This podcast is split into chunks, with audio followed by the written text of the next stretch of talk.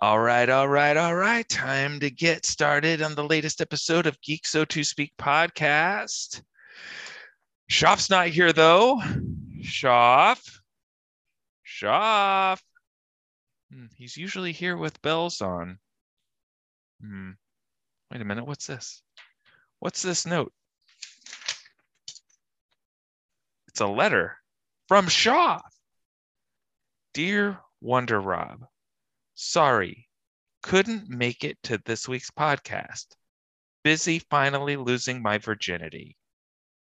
Oh my gosh. Who am I going to get to replace Shoff?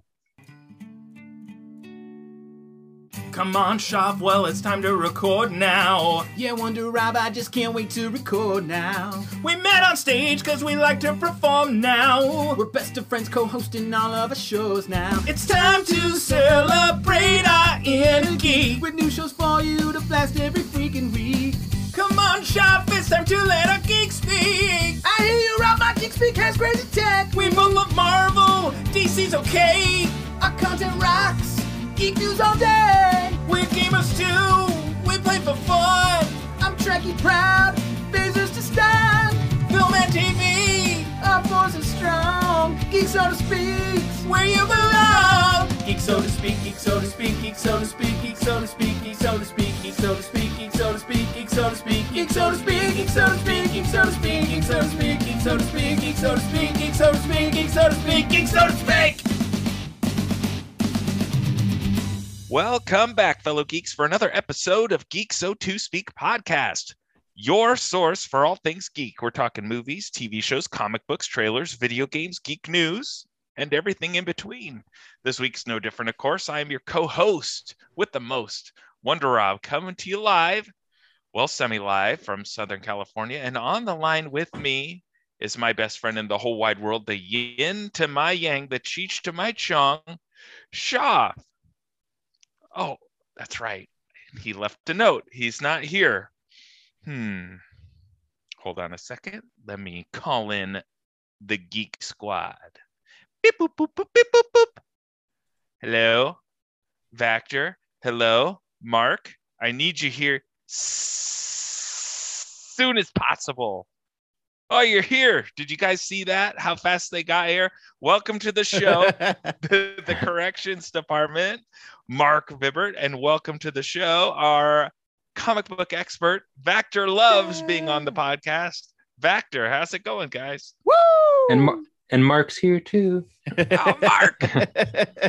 All right. So, uh, as you know, and I'm talking to you, gentlemen, as you know, Shoff's not here. He's busy this week getting married. He's finally losing that V card of his. How many times am I going to make that joke over the podcast? Not nearly enough.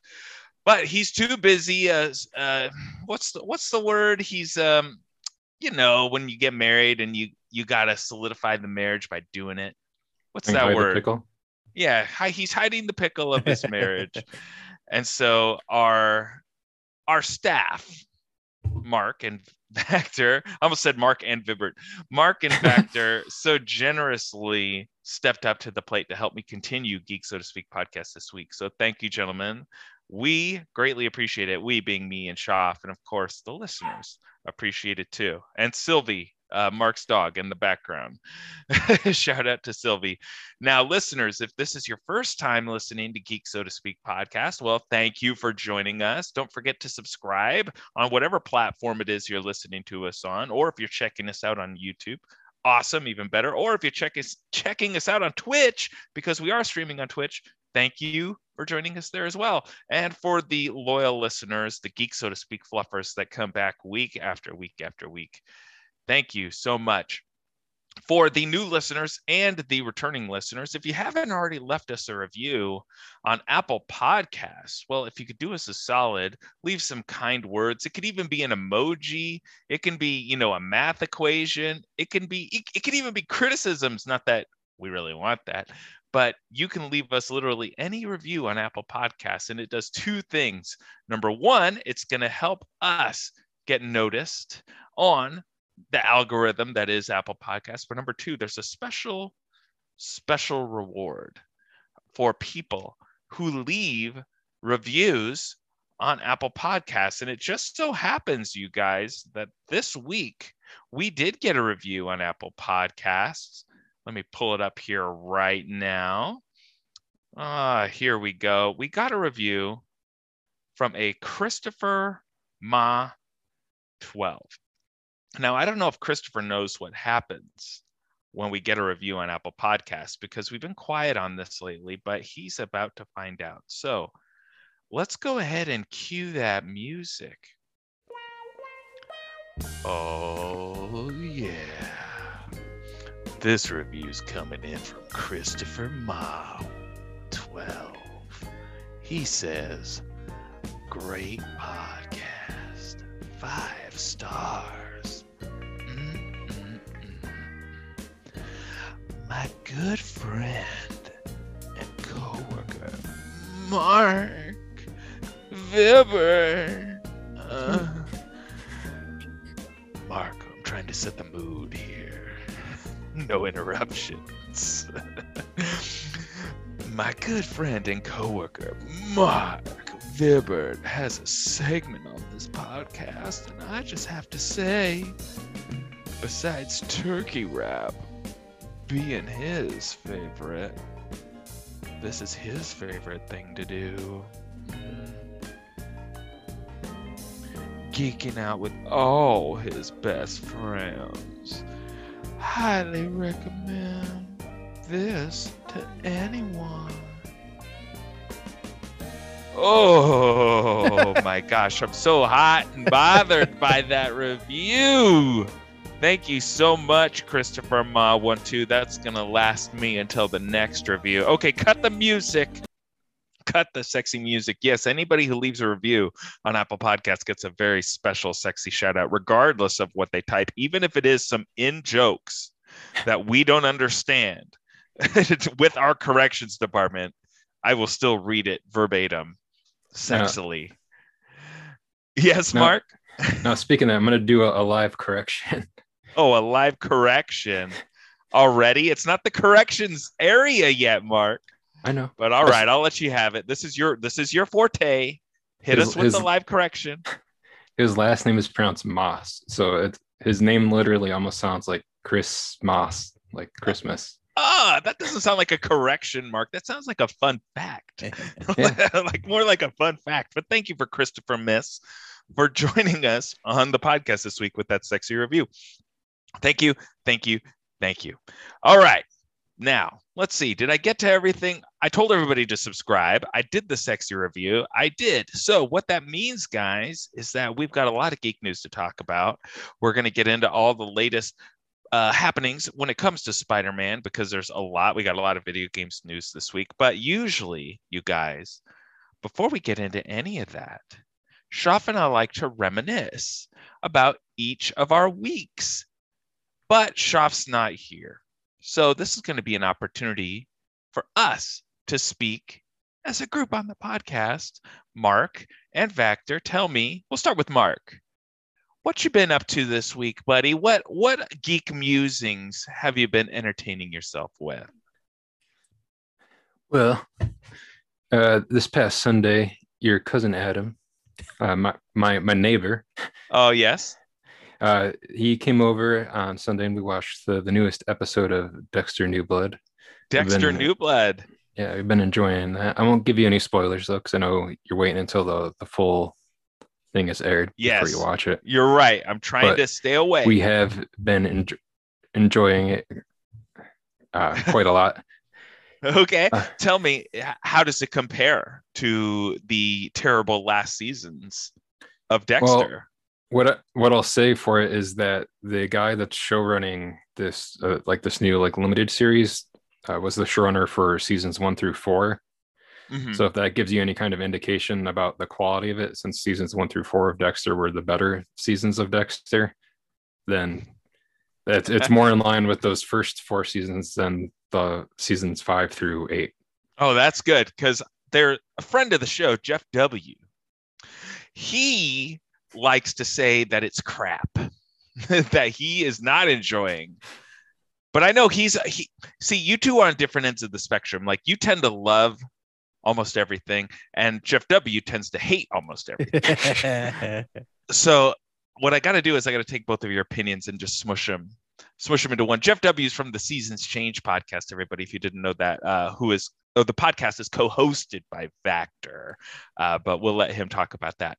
Uh, but I'm glad to hear that you're enjoying it. So it's it's holding up. How many episodes is Dexter out or have right now? Uh, right now, I believe four episodes have aired, and I believe it's supposed to be ten episodes total. But I might have to correct myself in the next episode. Self correction.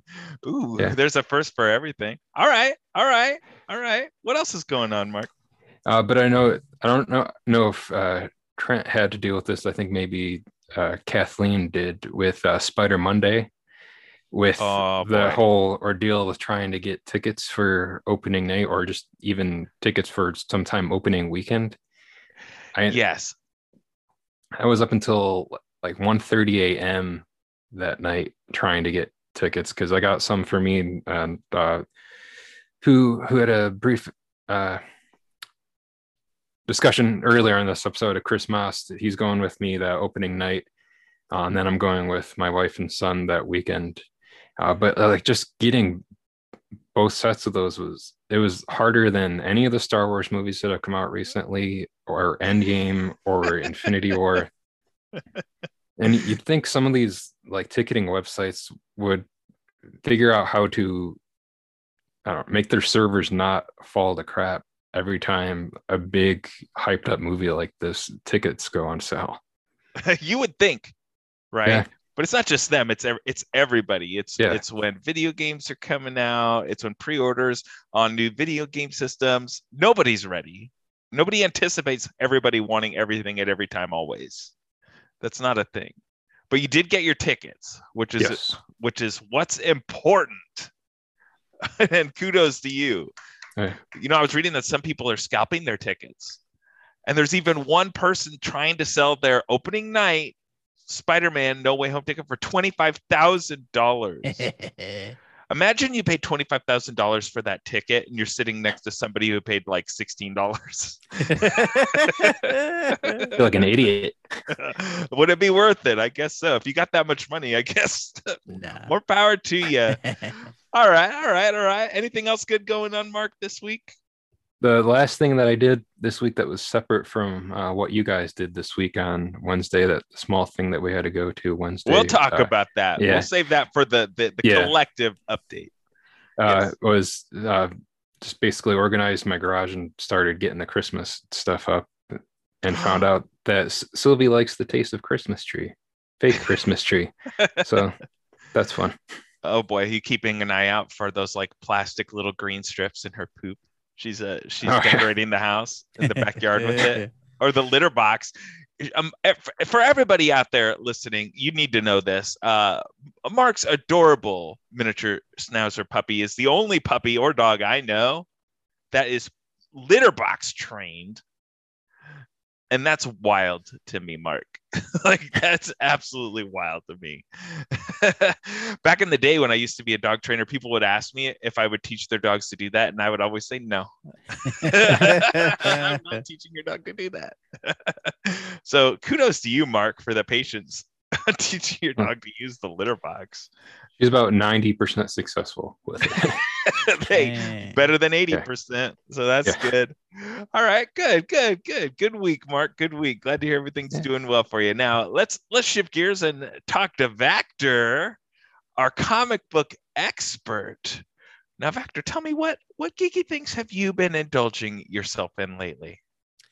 Well, I've been trying to keep up with comics as I always do, and trying to keep my boy Wonder Rob up on comics as well. But What? also, besides trying to trying to put everyone, including the corrections department, on my back and and shoulder the weight and the burden of all these comics. also, I've been trying out some more games on Game Pass. Oh, all right. All right. Tell me all about what you've been playing. Well, there was a game that I recommended to you earlier today, Mhm. and it was a dungeon something. I don't even remember the name of it. Oh man, Ooh. I'm gonna have to go back and look it up. I'll find out right now. It was Pull up the old Discord chat. something dungeon. Let's see here. Um, Don't worry, everybody. Chase is on the about your, case. about your about your sex dungeon? hey, hey. Oh my god. Oh my god. We keep that between ourselves. We don't put that in the chat. That's between our private uh Snapchats. Oh yeah, that's that's just that's just the red room Discord. Sick. I can't find it. Where is Dang. it? It's something dungeon, Unidungeon or Undungeon. I'm pulling up my Game Pass right now to see what games I got. Because what I do is every time there's a new game and it says, most of the time, if it says action adventure, I just download it. No matter what it is. Sometimes I'll do some RPGs, but most of it is action adventure. Undungeon. Yeah. Undungeon is the name of it. You found it before me. All I found was the picture of your Google Calendar that says the Whopper is turning 64. Yeah. that too. that was also part of my day today. I got a Whopper with tax for 40 cents today. oh my goodness. And they're doing it tomorrow as well. The only hamburger that I like at Burger King, I can't think of any other hamburgers aside from the Whopper at Burger King. they got the regular, like kids' meal hamburger. All the other ones that are not Whoppers do not taste like they're cooked on the grill to me. They, ta- they the rest of them taste like mushed. So I don't like the rest of theirs. They See, actually- there. Do you, do you prefer the Impossible Whopper or the original Whopper? with that one i can go either way but most of the time i only like the impossible whoppers from i'm sorry the impossible burgers from restaurants like uh, cheesecake factory and red robin those ones have the best impossible burgers I've never thought of trying the Impossible Burger at Cheesecake Factory.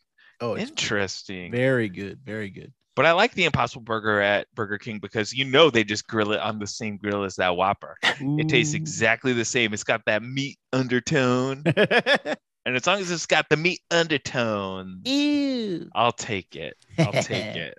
Still good to me, you guys. sick But you were telling what uh go back to that game that you, you said you were playing. What was it called? Dungeon? Undungeon? Undungeon. mm-hmm. and it's by tinyBuild. It's an action adventure game, action adventure role playing experience. And you know, a lot of these Game Pass games I've noticed, at least the ones that I'm downloading, they all have a very Zelda influence on them. Very like you're going from dungeon to dungeon. There's a lot of retro, a lot of either they're trying to be 16 bit or 8 bit art Mm-hmm. and they're trying to capture a lot of our childhoods. I think we're the the prime audience because I don't know how many kids today are are coming up saying, "I want to play these eight bit looking games. I want to play some sixteen bit." They have no nostalgia for that. So, um, I Kids have found no respect. no respect for the past. I found a lot of those to be interesting, but then they all start to feel similar. They all start to feel the same. So what I'll do, what I've been doing, because I've I had um like I want to say 50 games downloaded this morning. I was going through and I was just, all right, let me play each one for five minutes. Whatever one stands out to me, I'll keep it. So I'm down to 35 games right now on my Game oh, Pass. Oh man. But I also have to say to myself, is this game better than Deathloop? Is this game better than Death's Door, Guardians of the Galaxy? All the games that I'm playing that either I paid money for or it's like Halo Infinite, where I got it, you know, free on Game Pass, but I would pay money for that. That is A plus top tier gaming right there. So I'm playing that every day, Forza Horizon 5, and which one of these games is vying for my time because they're all precious because i know both of you guys know having a newborn uh, your time is very valuable so you have to split it up and into little chunks and say all right what do i have time for right now so undungeon has been a fun one that i've been playing today All right, all right. I'll put that on the old list because you know I'm in the same boat as you. If there's a new game on Xbox Game Pass, I'm like, Let, let's let's play it because the, the beauty of Game Pass is you already own these games. yes No matter what game comes out, you own it. yes So, well, I mean, you don't own it, but you own it. If, if that makes sense.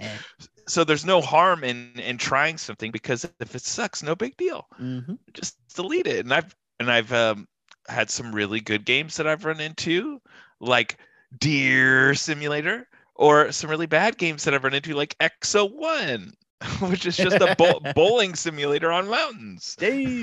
Or whatever that is.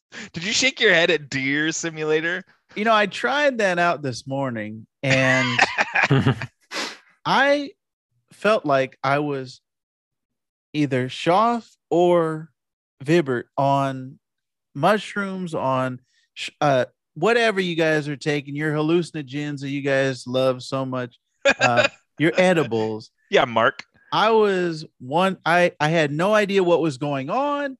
I was a deer riding a horse. I was a deer riding a horse with guns as antlers, and then I was shooting everything, and everything was blowing up just Yeah, from my were. gun. And then my neck stretched out. This is like a fever dream. I don't know what is going on in that game. oh my gosh, that's so funny. Uh, there's a I have a let's play of it on the Geek So to Speak YouTube page, and there's a moment in that game where just like you, I go into the game and I see giant uh, salmon swimming in the sky, elephants, and like, what is even going on in this game? And there's a giant koala bear climbing a climbing a skyscraper and eventually i got the the guns for antlers and i said let me shoot let me shoot this koala let's see what happens and he immediately killed me laser shot out of his eyes and destroyed me in a second. And that's what i said i'm done playing this game for now. Because i couldn't stop laughing. That game is nuts man. But some of my favorite genre of games on game pass is anything that has the word simulator in it. Because it's always it's they're very silly games.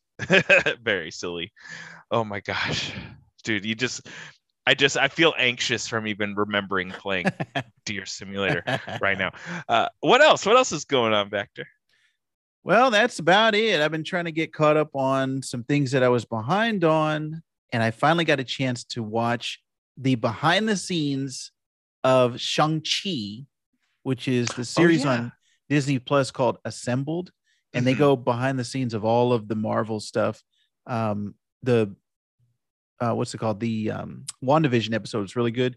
But this Shang-Chi episode, I'm going to put up there with the WandaVision one as one of the best. I really was, I was messaging Marc earlier and telling him that you got to watch this one. This is one of the best ones because they go from not only was it, you know, just the regular behind the scenes of the movie, and that's always interesting, but they were doing it in the middle of COVID. They got shut down, and then they were like one of the few films that were allowed to to start back up again. And so they kind of had to deal with that. And being the first Asian director and superhero in the Marvel universe. Was kind of interesting um, seeing all of that stuff in the background of what was going on. So I, I very much enjoyed the assembled episode. dang i forgot that that was there i've been keeping an eye out for it and then i saw it was there and i said yes i'm going to watch this and then immediately forgot and have continued to forget until you just mentioned it Well, I don't like the way that they do their watch list on Disney Plus because I'll add stuff on there and completely forget it's there. It's not like Netflix where as soon as you put Yeah. it on your list, you see it right away. There's like a whole thing and and Hulu has the same. It's like my list.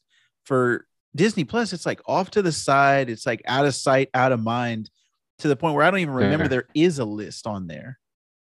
Or like the continue watching is like three or four down from like the top of the page too. Yeah. So yeah i think the the whole user interface of disney plus really leaves a lot to be desired Yeah. but at least it's not hbo max which is the worst user interface in my opinion. I hate using hbo max. All right well, well good on you good on you Vactor excellent excellent update. Now let me tell you about what i've been up to boys. Well aside from the obvious which we're going to save for the very end of updates my big thing, and I've been telling Vactor about this as I go. I don't know if I've talked to Marc about it yet, but I subscribed to this new service uh, called uh, RTX GeForce, or excuse me, NVIDIA RTX GeForce Now. It is a very complicated name, and I might not might not even be saying it correctly. GeForce Now, G E F O R C E Now, on the RTX tier from NVIDIA. That's what I've been doing. Now, I would assume most people out there might be familiar with this, but uh, it, just in case you're Marc or somebody who doesn't play video games, let me tell you Marc play Marc plays video games. I'm I'm talking about the listeners who don't play video games. Let me tell you about this service. So, if you want to do PC gaming, typically you need to buy a gaming PC, correct? Correct. And now the the top tier, the the the same status as the Xbox Series X or the PlayStation 5 for PCs is you want a video card, the RTX 3080, which is a card, a, a graphics card that is terribly difficult to get because of obviously the shortages to do with COVID, the chip shortages, supply shortages in general, not to mention when they are made available for sale, people who snatch them up online, bots, you know, the, the same way people are snatching up PlayStation 5s and Xbox Series X's. And if you you can probably still find one, they're probably readily available, but for considerably over retail. And if you're made of money, you're doing two things. You're buying that RTX 3080 and you're spending that $25,000 on that No Way Home ticket of yours. But anyway, so NVIDIA, the manufacturer of this video card and plenty other video cards, very, a very common, maybe even the most common video card manufacturer out there, came out with a service very similar to Stadia, Marc, which is you pay a subscription service and or you, you pay them for a subscription. It is $99 for six months. And what it is, is a, a streaming video game service similar to Stadia.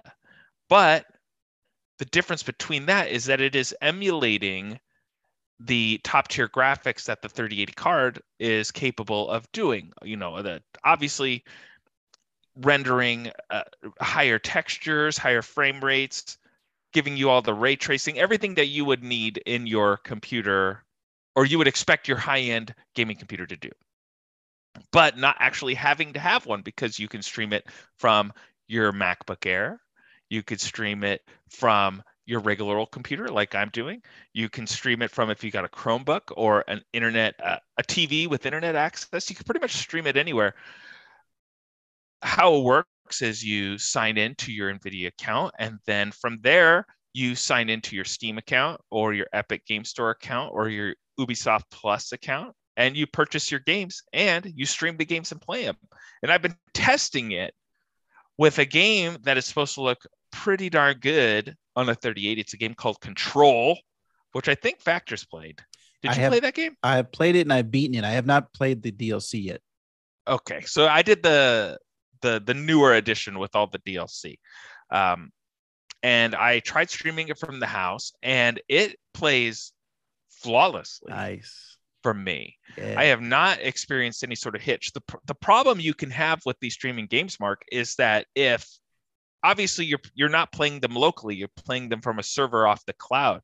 So it really is coming down to the internet that you have. But the service is boasting that it works better than Stadia and it works well on almost all internet services and providers. That's like their real key selling point outside of getting those great graphics is that they're touting that this this is this is the premier game streaming service. Now, that's all well and good. The internet in my house is is fine. There's it's not like super great, but it's not terrible, but it works perfectly for everything that I need it for. So the the real test, which I was talking to Vactor about, was taking my laptop to Sedona, where I was this last week. Again, we'll talk about that in a minute, and testing the service. So I checked into my hotel, the Hilton at or in Sedona. After I was done doing what I was doing again, which we'll talk about, I hooked up the computer, got started on the internet, and booted up the service. And let me tell you, Vactor, on crappy hotel internet, at least I would assume it's crappy. I didn't think to check the up and down on it. I should have did that first, but it still worked perfectly. I did not have any sort of issue, no hitches playing this game. And I play and I sat there and I played Control on my computer from the cloud in a hotel in a different state where I usually live. And I was thinking to myself, I was like, this service is really great. There's there's a lot of games on it. There's not a there's maybe like a dozen games specifically for the RTX 3080 portion, but there's still tons of games that you can download, more than I could even possibly list and play. And I was thinking to myself, and somebody was saying this on a podcast I listened to. It was the DLC podcast, friend of the show, DLC podcast, where one of the co-hosts was saying maybe he doesn't even need to get his Steam Deck, the the portable gaming system that uh, Valve is putting out, because if this RTX service works, why do I need a portable computer if I can just connect to the internet? And I was really thinking about that this week, you guys. But I've I've been having a really good time with that service. So I would say if if it's something you're interested in, if you want to get into PC gaming but you're too scared to to commit to a gaming PC, and of course you can afford the the fee. Um, it's not I wouldn't call it cheap. I wouldn't call it super expensive either. But you know, hundred bucks is hundred bucks. But if it's something that you could swing, I think it's worthwhile. I think it's a, a pretty a pretty good service. So that's my recommendation of the week. Actually, is the Nvidia GeForce Now. Check it out, everybody. Nice. Um, I also, just like Marc, attempted on Spider Monday, which was really Sunday night, to to to gain my Spider-Man tickets, and I absolutely wanted to kill myself trying to do that. I tried to to get my tickets through Fandango, uh, which was the the app was broken. It was dead. It was like I was walking around with the like I found a brick or a rock off the ground outside and was like, I'm gonna order Spider-Man tickets on this rock I found. I can't believe it's not working. It was it was terrible. Um, and I tried, just like Marc, I tried for probably about two hours to get it to work. Uh, on occasion I would get to the how many tickets. And once I got to select where you want to sit, but never ever did I get past that. And eventually I said, it's getting too late, man. I gotta, I gotta be up in the morning, forget it. And I just put the phone down. And I woke up the next morning at 5 a.m. Not because of Spider-Man tickets, because my boy has figured out that he can open doors. and as soon as he wakes up in the morning, he says, Bye he op- he gets out of his room immediately and climbs into bed with us and looks at us and goes TV. Like he'll pry my eyes open and be like, Paw Patrol. Can we watch Paw Patrol, please? So he woke me up and I pulled up my phone and I was able to buy tickets at five in the morning and all all the opening night showings were virtually sold out in my area. I couldn't believe it.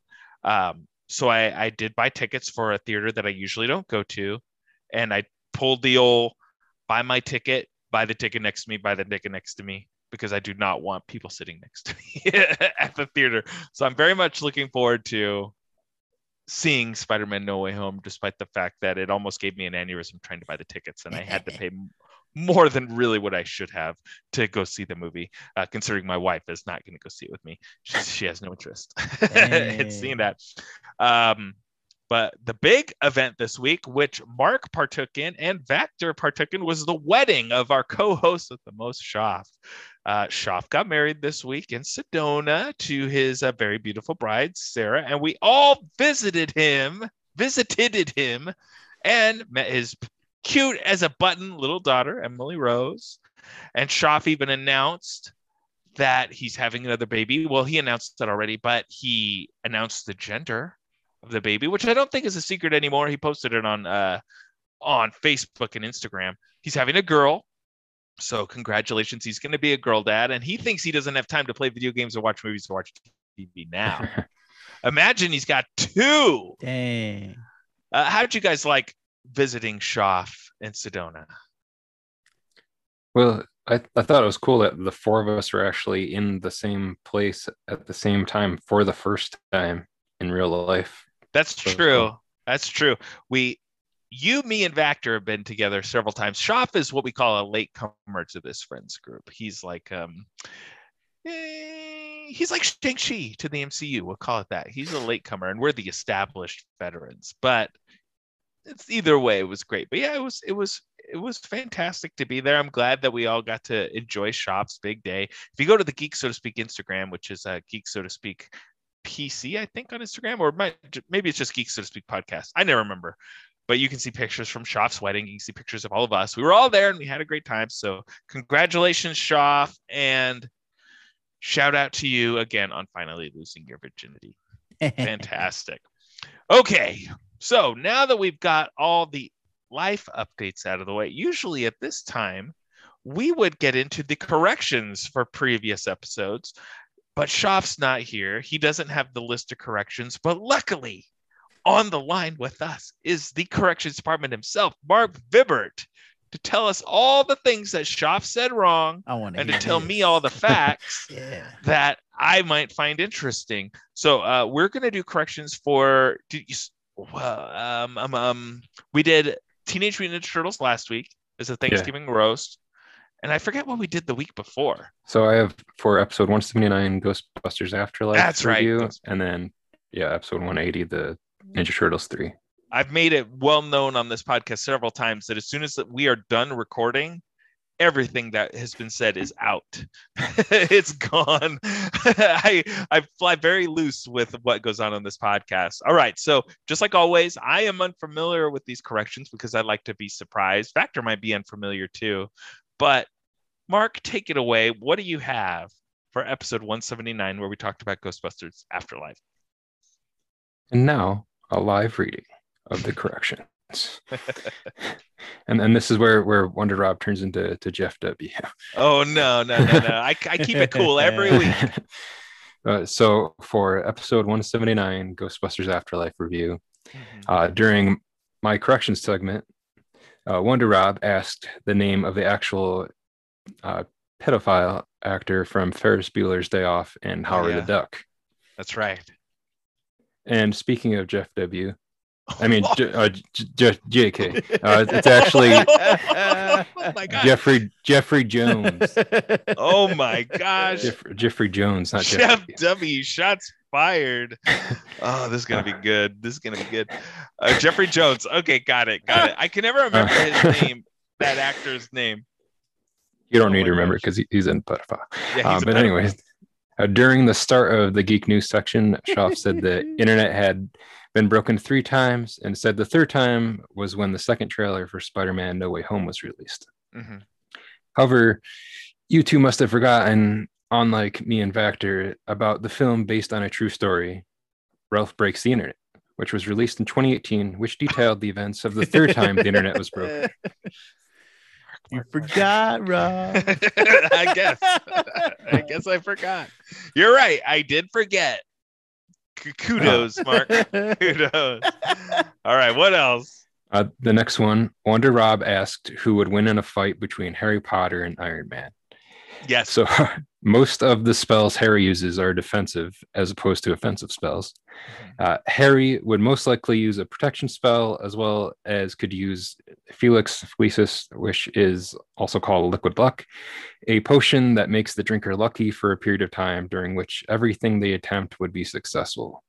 So with all this, I would say that Harry would win within a fight against Iron Man. Now, let me ask you this. I believe I put the stipulations where they they meet each other and they fight. Does Harry have enough time to cast these spells and drink his potion before Iron Man's little shoulder things go and hit him? Or are you saying that Harry would win a fight, much like Batman, if he had prep time? If he had prep time, or if he had the time turn, he could just go back before. That's Iron quick. Man Just shot. quick. Turn the time turner. It's like turn. okay. Yeah. Turn the time. All right. I accept your answer. All right. uh, um, reluctantly. I accept it. Vactor shaking his head. No, he doesn't think it's right. That's not right, Vactor. Nah. well, I'm, I'm also the the only like big Harry Potter fan That's true. of the three of us. That's true. I will defer to your judgment on this. That's why I asked you because I knew you knew everything about Harry Potter. I only drink fan of Harry butterbeer. Potter, not a fan of J.K. Rowling. Uh, but moving on, uh, a s- spoiler alert for people that haven't seen Ghostbusters Afterlife. Uh, well, disgusting. Well, disgusting. Well, well, discussing. I was I was thinking of J.K. Rowling stuff. While discussing the ending of Ghostbusters Afterlife, Rob asked how the OG Ghostbusters had their proton packs if Egon had taken them like Ray said he did. Yep. During the scene where Ray is talking to Phoebe on the phone, he actually doesn't say that Egon took the proton packs, just that Egon had taken all the ghost traps and the gear related to the ghost traps. Hmm. Are proton packs or are they not related to the the ghost traps? Because you got to use a proton pack to get the ghosts in the ghost traps. But we'll see. Uh, Possibly, I accept yeah. I accept your answer. But that was definitely one thing I thought. I was like, how did they get all this stuff when they said he stole it all? All right. Because they they needed an excuse to get Bill Murray in. That's Right. why. And then the the last one for this episode was during the review of Ghostbusters Afterlife. Shoff called Paul Rudd's character Gary Gluberson, Mhm. which was close, but it it's Gary Grooberson. Oh, Shoff, you idiot. I can't believe you, Shoff. Uh, fan card taken away. Thank you. Shoff's movie of the year so far Ghostbusters Afterlife. All right. All right. Shoff's or Vactor's shaking his head over there. He's keeping, see, he knows he's on mic. So he's just letting his silent opinions fly. But I can see him and everybody on Twitch can see him. All right. Okay. Great. Excellent job on those corrections from 179. Now, do you ha- you said you have corrections for 180 where all we did was simply roast Teenage Mutant Ninja Turtles 3. yeah, this there's got this one's corrections. far far less for that one because you had some questions about some stuff. Okay. Okay. Uh, for the Thanksgiving episode, uh, this first one's not a correction, but a personal note. Rob said during the the roast that the movie is not very good. Yep. Uh, and then I'm going to say this is only my opinion. This was my favorite Ninja Turtles movie for a very long time. when, when I was younger, I enjoyed the time travel aspect mixed with Ninja Turtles. Vactor's over here nodding his head. You can you're allowed to speak into the mic. Turtles 3 always had a special place for me because of the Japan setting. And that was something that I actually was, uh, I think I was living in Korea when that one came out. Um, but I have lived in Japan.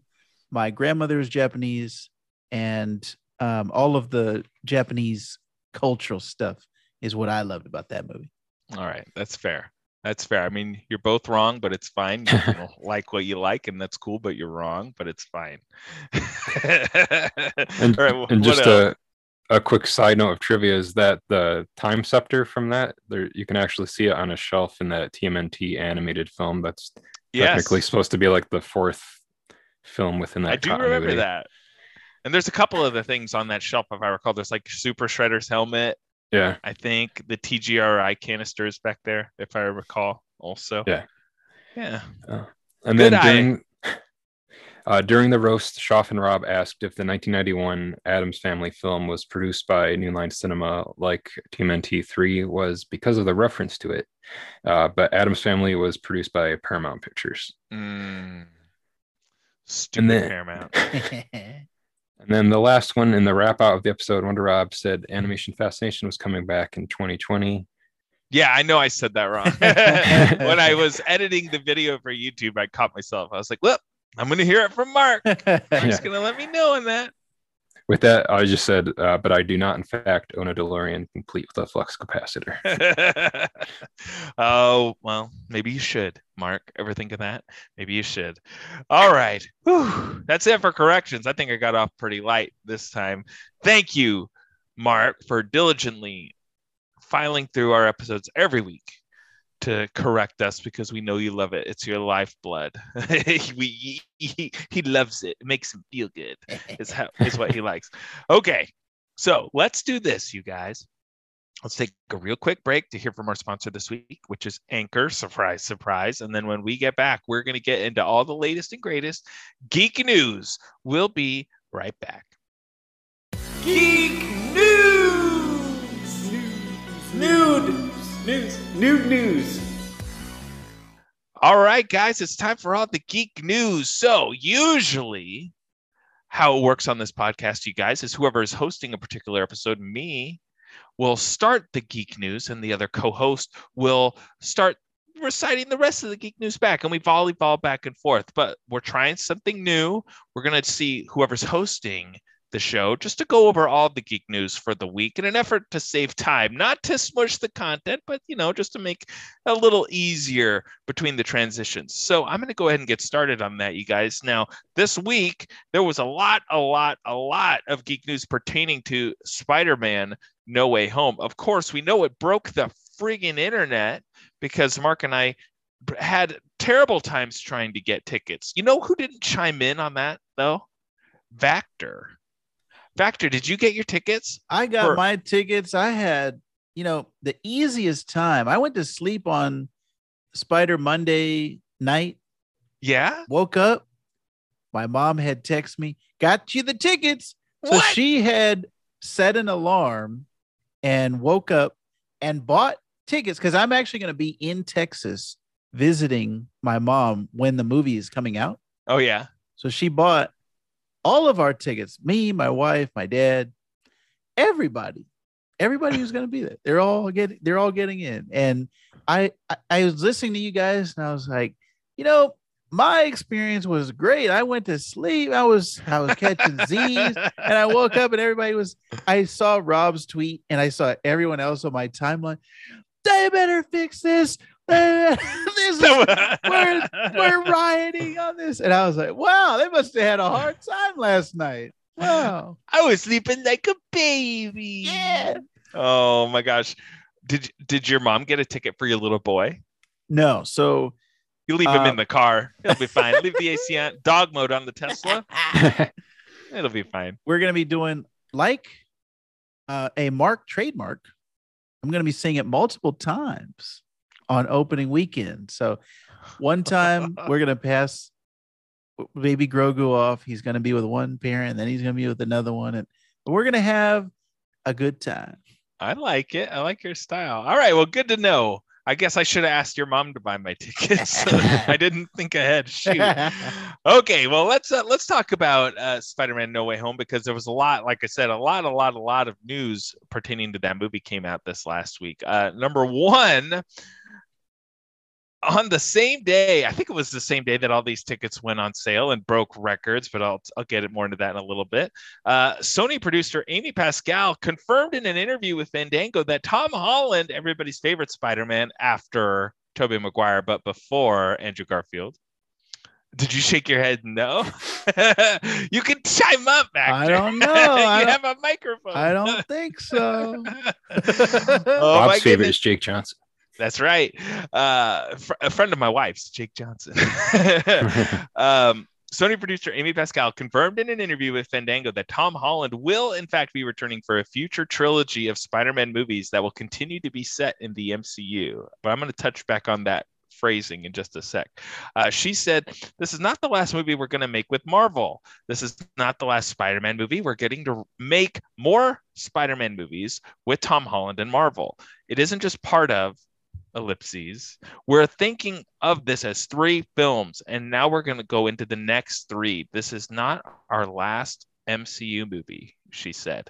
Uh, she continued with Marvel and Sony are going to keep going together as partners. Now, first, before I continue on this story, does this come to a as a surprise to either one of you that they're going to keep making these Spider-Man movies with Tom Holland? Not me.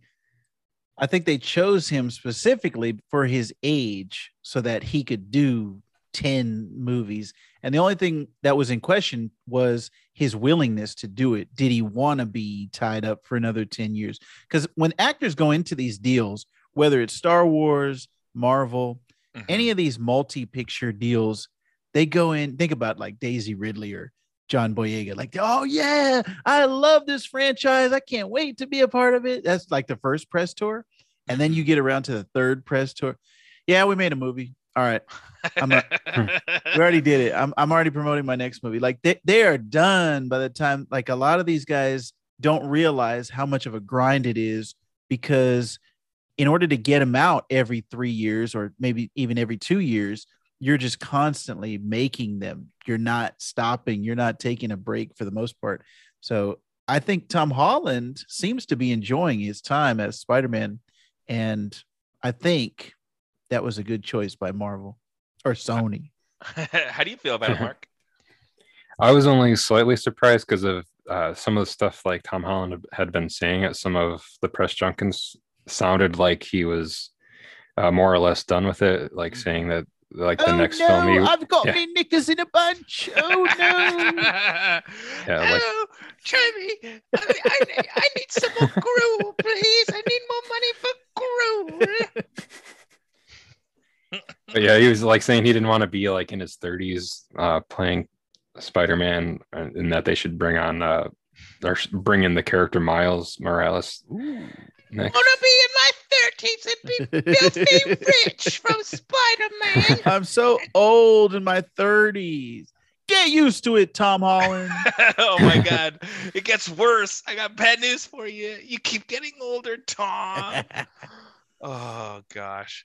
Well, But I, I do kind of wish that they waited until after the movie came out to say that, just so there was some kind of uh, suspension of, oh, may- maybe Spider-Man, uh, Tom Holland will die in No Way Home. no. But- no. I mean, Spider-Man Far From Home and Spider-Man Homecoming are both billion-dollar movies. These the only Spider-Man movies, if I'm correct, and maybe you'll correct this next week, Marc, that have made over a billion dollars at the box office. That why would they stop doing it? Of course they want to keep him in it. As they're writing the MCU tales. It's the most popular thing in movies these days. It's so popular that all the the popular directors of yesteryear are poo pooing the MCU because they're all jealous. I'm saying it. That's right. Superhero movies are bad. I do real movies. Check out my movie streaming on Netflix. yeah, I'm making no money. Yeah, get out of here, Martin Scorsese. Anyway, um, getting back to what I was saying earlier in the beginning of the article, Amy Pascal says again specifically, we're getting ready to make the next Spider-Man movie with Tom Holland and Marvel. We're thinking of this as three films, and we're going into the next three. But I've heard a lot of conflicting reports from different news sites that yes, it's going to be a new trilogy, and no, it's not going to be a new trilogy. It's just three movies featuring Spider-Man like how Spider-Man shows up in Civil War or how he shows up in Avengers Endgame. I believe Tom Holland still has one Spider-Man appearance on his contract outside of this deal. I'm almost positive he does. I think he when they when they re-upped the the negotiations last time when we were worried that Spider-Man was going to be out of the MCU, that he was going to get his own solo movie again. So one more film, which is part three, which we're all eagerly anticipating, and one more cameo in the MCU. I recall was the deal, and we haven't seen that cameo yet. So it'll be interesting to see where he pops up. Now, moving on from there, the pre-sale game from Spider-Man No Way Home is the biggest since Avengers Endgame. Sylvie the dog cameoing in the background. Uh, Fandango was reporting via Deadline that the first day of pre-sales from Spider-Man No Way Home was again the biggest since Avengers Endgame, uh, which obviously was the second highest-grossing movie of all time, close to 2.8 billion dollars worldwide. Uh, Deadline also reports that Spider-Man beat fellow MCU entry Black Widow's opening sales. Not that that's some big achievement, I guess, uh, in less than two hours. That does not surprise me with all the trouble that we that we had even getting these tickets, except for Vactor. Ooh, Vactor. um, Vactor. I had a thought that I was going to say, and then I got mad at you just now. So if it comes back to me, I'll get back into it. Um, but that leads into what I was going to say for the next part of this story is Spider-Man No Way Home right now. The press junket is getting ready to start. This movie only comes out in I think two weeks, two and a half weeks. So obviously the press is going to start seeing this movie, and so in an effort to stop spoilers before they get out, Marvel is taking a drastic move, which I, I can't think of if any other movie has done this, but instead of showing the whole movie to the press, they're only going to show them 40 minutes of the actual movie within the screenings themselves, and then they'll be invited back to see the rest of it later in the week. Uh, it's just enough to give journalists context for upcoming junkets and press events. Uh, before I continue with this story, tell me your thoughts on this, guys. Do you think this is a good idea? Should all should all movie producers and companies and distributors do this for these type of movies? I think they got to lock down some of these leaks that are happening. That's, you know, they don't want people leaking information, but just having, if I was a critic, if I was going in for a press screening and they only showed me 40 minutes, I would not be happy, especially if it was my most anticipated movie of the year. So I don't know what that could possibly mean. This 40 minutes is going to just give them context for the the upcoming. I don't know what they could possibly show and then not show the actual story. Uh, I guess they're just showing like here's all the great action scenes. There's no context for this, but there's it's like a big trailer. There's Spider-Man swinging, yay! I don't like it. No, sir, I don't like it. What about you, Marc? I think they did some similar for Endgame with uh, critics or press screenings for that. But this sounds kind of like similar, at least for um, for what I've seen. For like, there's a like a few Pixar websites that I follow for like when a new Pixar movie comes out and they Mm-hmm. invite people up to the the campus there. Sure. They usually show them like 30 to 40 minutes of the film there in their theater to kind of give them context for their press junkets that they do there. So it almost seems just similar to that. And they're probably also doing it after that whole issue with Eternals, or that that one dude that came out of that and pretty much wrote about one of the the end tag scenes and like who was in it in like a headline like a week or two before that movie came out. That's a, a really good point. My wife, while she has no interest, uh, she has a very passing interest in the MCU. She'll watch some stuff, but she's definitely not like us, where she has to see every little thing and consume and consume and consume content. But she knew about Harry Styles. Spoiler for Eternals, just in case anybody doesn't know this, but she knew about Harry Styles' cameo weeks before me. She told me that this was common knowledge uh, to just casual people in the MCU. She said people were posting uh, cell phone videos like on TikToks and stuff like that before the movie even premiered. What? And she's like, yeah, uh, when because she always here's the routine. I'll go to see an MCU movie. She'll come back. She'll say, all right, tell me about it, so she can still know. She's like, I just want to tell me what you thought. Tell me what the plot was, and then I'll tell you if I want to watch it. And so I started telling her about the end credit scene, and she goes, "Let me stop you right there. I know it was Harry Styles. I know it happens." And she told me how, yeah, I knew I've known this for weeks. I didn't want to say anything to you.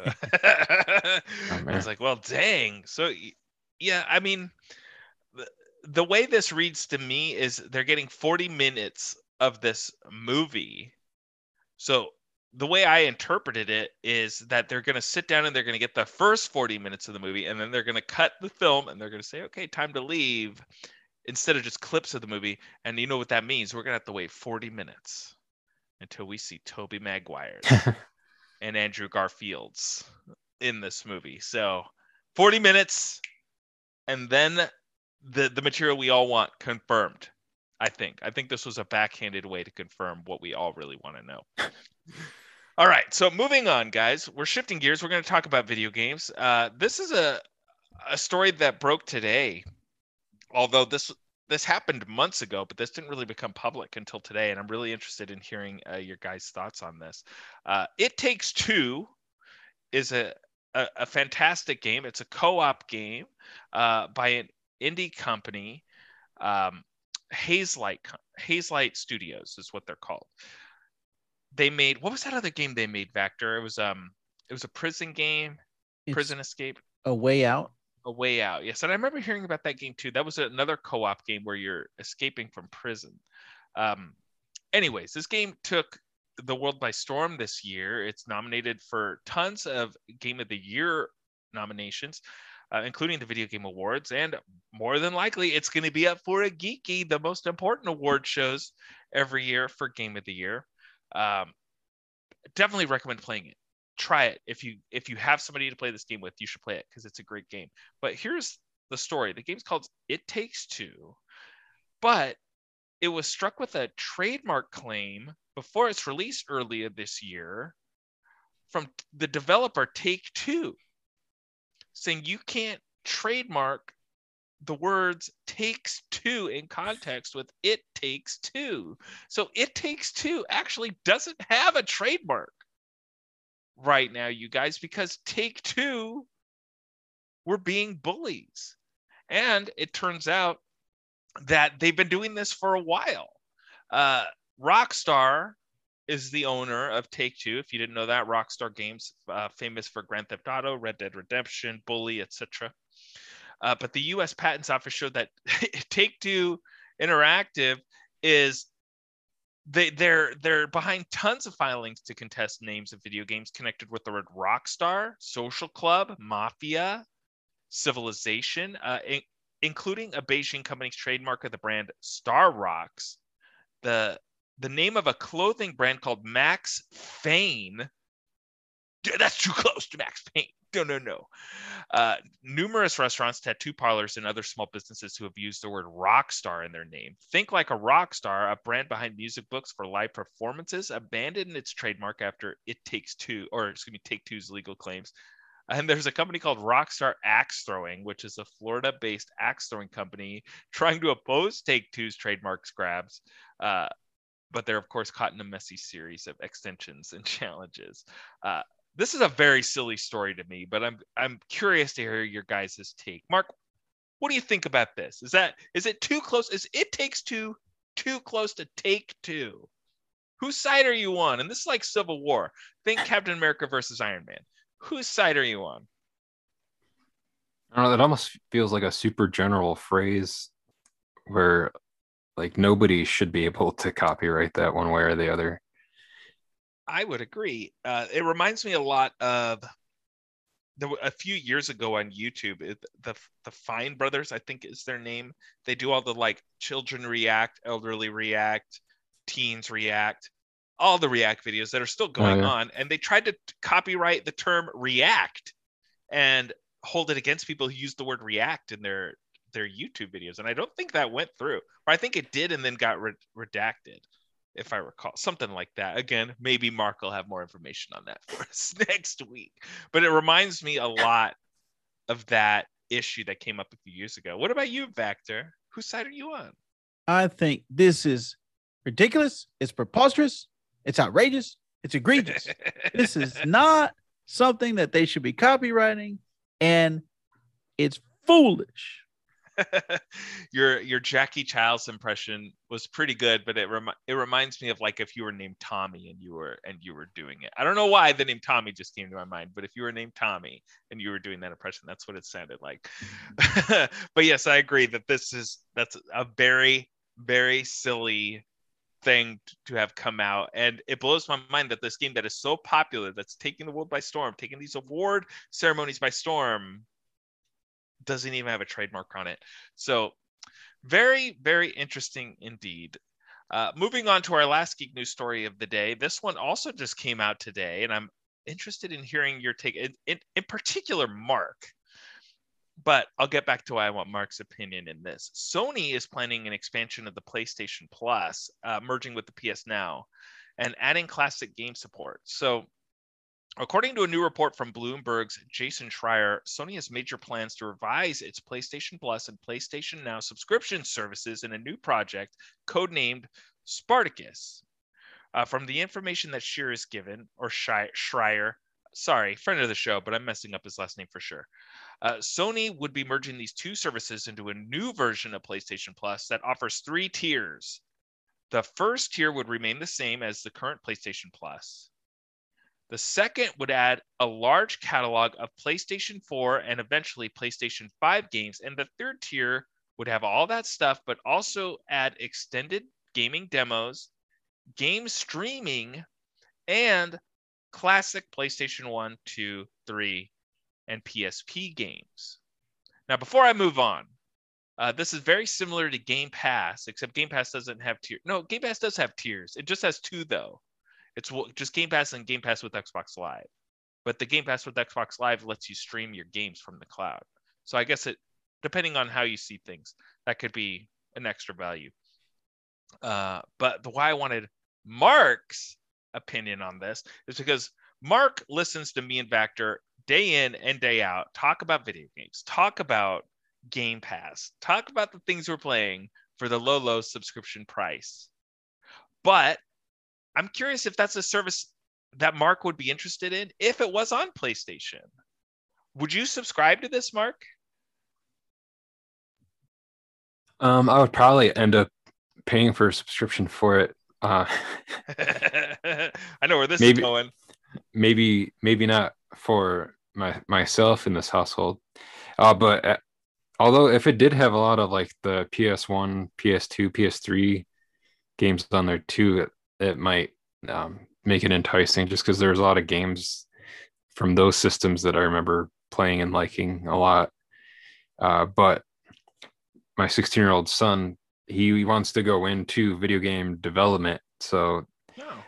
it would almost be like a like a research A little history lesson on what Yeah. not how not to make video games look anymore. Um, I think it's interesting. I, I didn't grow up with PlayStation. I mean, obviously, I'm a little older than the generation of kids whose first gaming systems were PlayStations. Uh, so is Vactor, and so are you, Marc. But it was always Nintendo, Nintendo, Nintendo, and then when the next gen consoles came out, it was Nintendo and not even I had a Sega Dreamcast, but very briefly. But then moving on to Xbox. So the PlayStation games I never had. I had an N64 at the time, and I would remember going into like blockbusters, Marc. Marc loves blockbusters. Um, and going through the N64 games, and there weren't a lot of N64 games, but I would pick a game I want, and then I'd go walking through the PlayStation games and seeing all those games and flipping the back and looking at them and being like, man, these games look so cool. In particular, there was a game called Spawn, based on the Spawn comic books, and I was so jealous that I never got to play that game. But in hindsight, looking at it now, the game looks like total trash garbage, dumpster fire, poo poo. And so I'd be really interested in seeing how well these games hold up if I do get all this backwards compatibility. Um, but now here, let me give you a little bit of tidbit because a lot of people out there are saying, "Oh, this is this is gonna be the Game Pass killer. Sony's back, baby. Xbox nerds, you got nothing now. It's all PlayStation all day, all the time." But what the Game Pass is, obviously, it's a lot of uh, older games, a lot of current games, but a lot of day and date releases like Halo Infinite coming out in the, in a week, in about a week, maybe even less as of recording this. Highly anticipated game, maybe even the most anticipated game of 2021, day and date, and all I'm paying is that subscription service. But that's not happening with this PlayStation service. Sony has no plans to include its exclusives like God of War Ragnarok or Gran Turismo 7 on this new service. Uh, instead, this would no doubt be a stronger push for getting more and high quality, excuse me, more high quality games out there just in general on the PlayStation and perhaps more older PlayStation exclusives. And again, that's coming from EGM. Um, so, despite the fact that you won't get any major releases, down the line, potentially, there's potential to get them because it says PlayStation 4 and PlayStation 5 games will be in- included, but it's not going to be day and date. So I think a lot of people need to read the fine print on this, but I still think it's a pretty neat service. And I, I'd probably sign up just to try the, the PS1, PS2, PS3, and PSP games. But demos in particular, I think would go a long way because demos have are the way of the dinosaur very rarely do you find demos for games. Uh, I can't I can't even think of the last game. Resident Evil Village, I think, had a demo, but before that, I don't I can't think of any games that had a demo. So just for like the idea of getting to demo games that are PlayStation only first, I think would be fantastic. Um, but yeah, I'm looking forward to this. I'm looking forward to this, and I'm glad you guys are too. And I'm glad Marc is committed to spending his money. We all heard it. He's going to do it. All right. Speaking Don't listen of to this doing it- episode, Patrick. Oh, no, no, no, Patrick. Let me tell you about doing it. We're going to take a break so all three of us can do it. And then when we get back, we're going to get into the first three episodes of Hawkeye. Disney Plus is Hawkeye. So let's take a break and tell you, the listener, where you can find us on social media. And then when we get back, we're going to get right into it. We'll be right back. Hey gang, Wonder Rob here.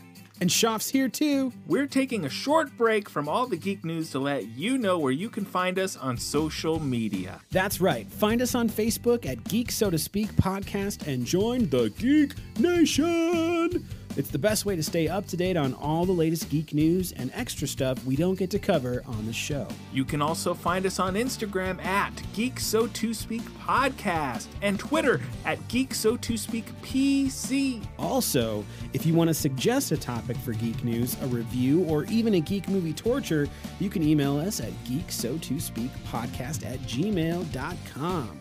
Thanks so much for listening. Don't forget to subscribe if you're not already subscribed and leave us a nice review for a sexy shout out on the show. Thank you so much for listening. Same geek time. Same Geek Channel. And we're back. I get to do it like Shoff. He always gets to say that. Me this time, you guys. Me. Hawkeye, the latest entry into uh, Marvel's Phase 4 is out on Disney Plus. The first two episodes came out last week. Of course, we didn't get to talk about it because we pre-recorded an episode for Thanksgiving. But now the first two episodes are out. The third episode is out. And so we're halfway through the season. So we're going to give you our halfway impression points of Marvel's Disney Plus. Now, like I said, this is phase four of the MCU, you guys. So this phase, of course, we've got Black Widow, we've got Shang-Chi, we've got the Eternals, we've got WandaVision, we've got Loki, we've got What If, and we've got Falcon and the Winter Soldier. And coming in, bringing up the rear for 2021 is Hawkeye. Full transparency, I have not been shy about this on the podcast, but just in case you guys don't remember, probably my least anticipated show that they announced. But that might be turning around for me. Ooh. Might. I said it might be. But we're three episodes in. Right now, this the show's standing pretty well on Rotten Tomatoes. It's got over a 90%, or no, I think it was 90% on Rotten Tomatoes last time I checked. Um, and I'll double check that in a second. Usually I have this prepared, but not today, baby. Flying by the seat of my pants.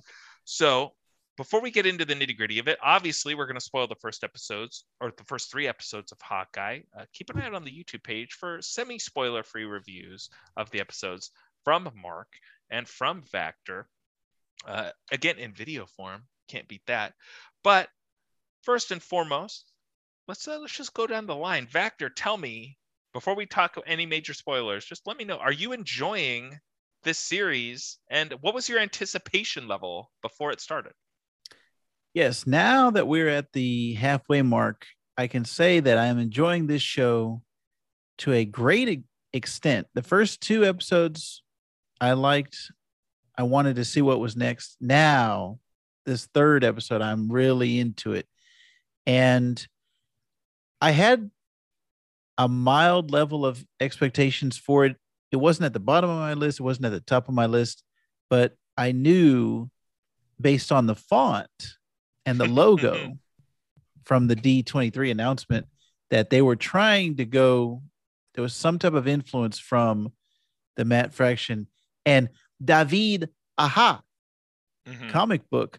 So I thought this is one of my favorite comics of all time. If they can capture any of that essence and spirit, then this, this is going to be a good show. So it was in the middle for me, and it's I think it's surpassing my expectations now. All right. What about you, Marc? Where was it sitting for you? Uh, for me, I've always liked. I think. I think I've liked Hawkeye a little bit more than um, some of the, the rest of us. Uh, so I was anticipating it uh, a bit more than I don't know if it was like at the top of the list, but it wasn't. It also wasn't like at the bottom of my list either. And I had uh, Vactor had recommended the Matt Fraction comic to me years ago, and I read that first "My Life as a Weapon" volume of it back then. So when I had heard about this and I saw like the typography that they were using for the logo, it got me excited for it. Um, presumably, kind of being heavily influenced by that storyline. So that's why I was looking forward to it a lot. And I'm a big fan of Hailee Steinfeld as well. Uh, she was great in Bumblebee. What's So- the deal with Bumblebee? Hailee Seinfeld. you get it, you guys. Play on words. Continue. I- Sorry, if I keep doing Seinfeld impressions over what you say, Marc, I apologize. Just keep it going. No worries. Uh, but then I've I also picked up the omnibus. What's the recently. deal with bow and arrows? I mean, all right, continue. I'm sorry, Marc. I'm sorry. No worries. Um, and I've been I've been Why do that. they call him Pizza Dog? I mean, if he's a dog, why is his name Pizza?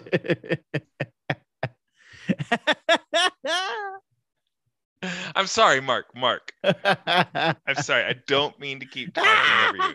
I promise. I promise. I promise. that was the third one. It always comes in threes. it's true. Rule of comedy's three, everybody. I'm done. I'm done now, Marc. Please. I swear. I swear. I'm done doing Seinfeld impressions. Keep it going. This is a live recording of of, of Rob trolling me. I don't even remember what you were saying. But yeah, I mean, I I am enjoying Hawkeye, and I especially like this third episode the most out of the the first three episodes. Okay, good, good, good. Now, um, you mentioned Vactor, the the run that this is based on in the comics. Now, the, I'm seeing it all over the place. And again, full transparency, I'm not super duper familiar with Hawkeye in the comics. He's never really been a character that I've been super drawn to. But everybody's saying this run is so great. This is the definitive Hawkeye run.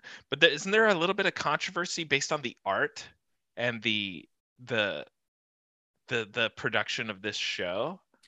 Yeah, so the way that Marvel does, and DC's the same way, they're the writers and the artists are contract workers. So once Mhm. they're they put out the work, they don't retain the license or the rights to any of that material.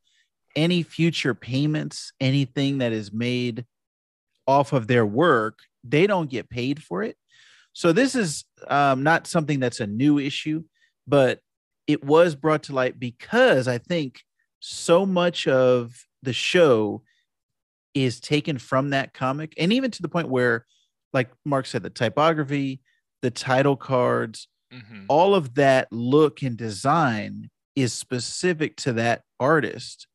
Um and people were kind of upset because marvel wasn't even putting him his name in the credits number one. And then he was tweeting he was like um i'm okay with you guys not putting my name in the credits but can you just pay me and Oh that's God. why uh image comics was formed because a lot of the writers and artists got kind of fed up at Marvel and DC, and they said, let's go form our own comic book company. And then it's going to be creator owned. Everything that the creators make, they're going to get the rights to it. So if there's a TV show, if there's a movie, there's a clothing line, the the artists get paid. So that's why I like to support Image whenever I can. But you know, Marvel and DC have these characters that we love, and so it's always it's hard to get away from the big two. Mhm. But yeah, this is not something that's um, it's not a new thing in the industry. It's been going on, you know, for since the '60s, right? Like Marvel has always been kind of screwing over the artists and writers for the most part. Um, but this one in particular, because it was so heavily influenced, it was very strange.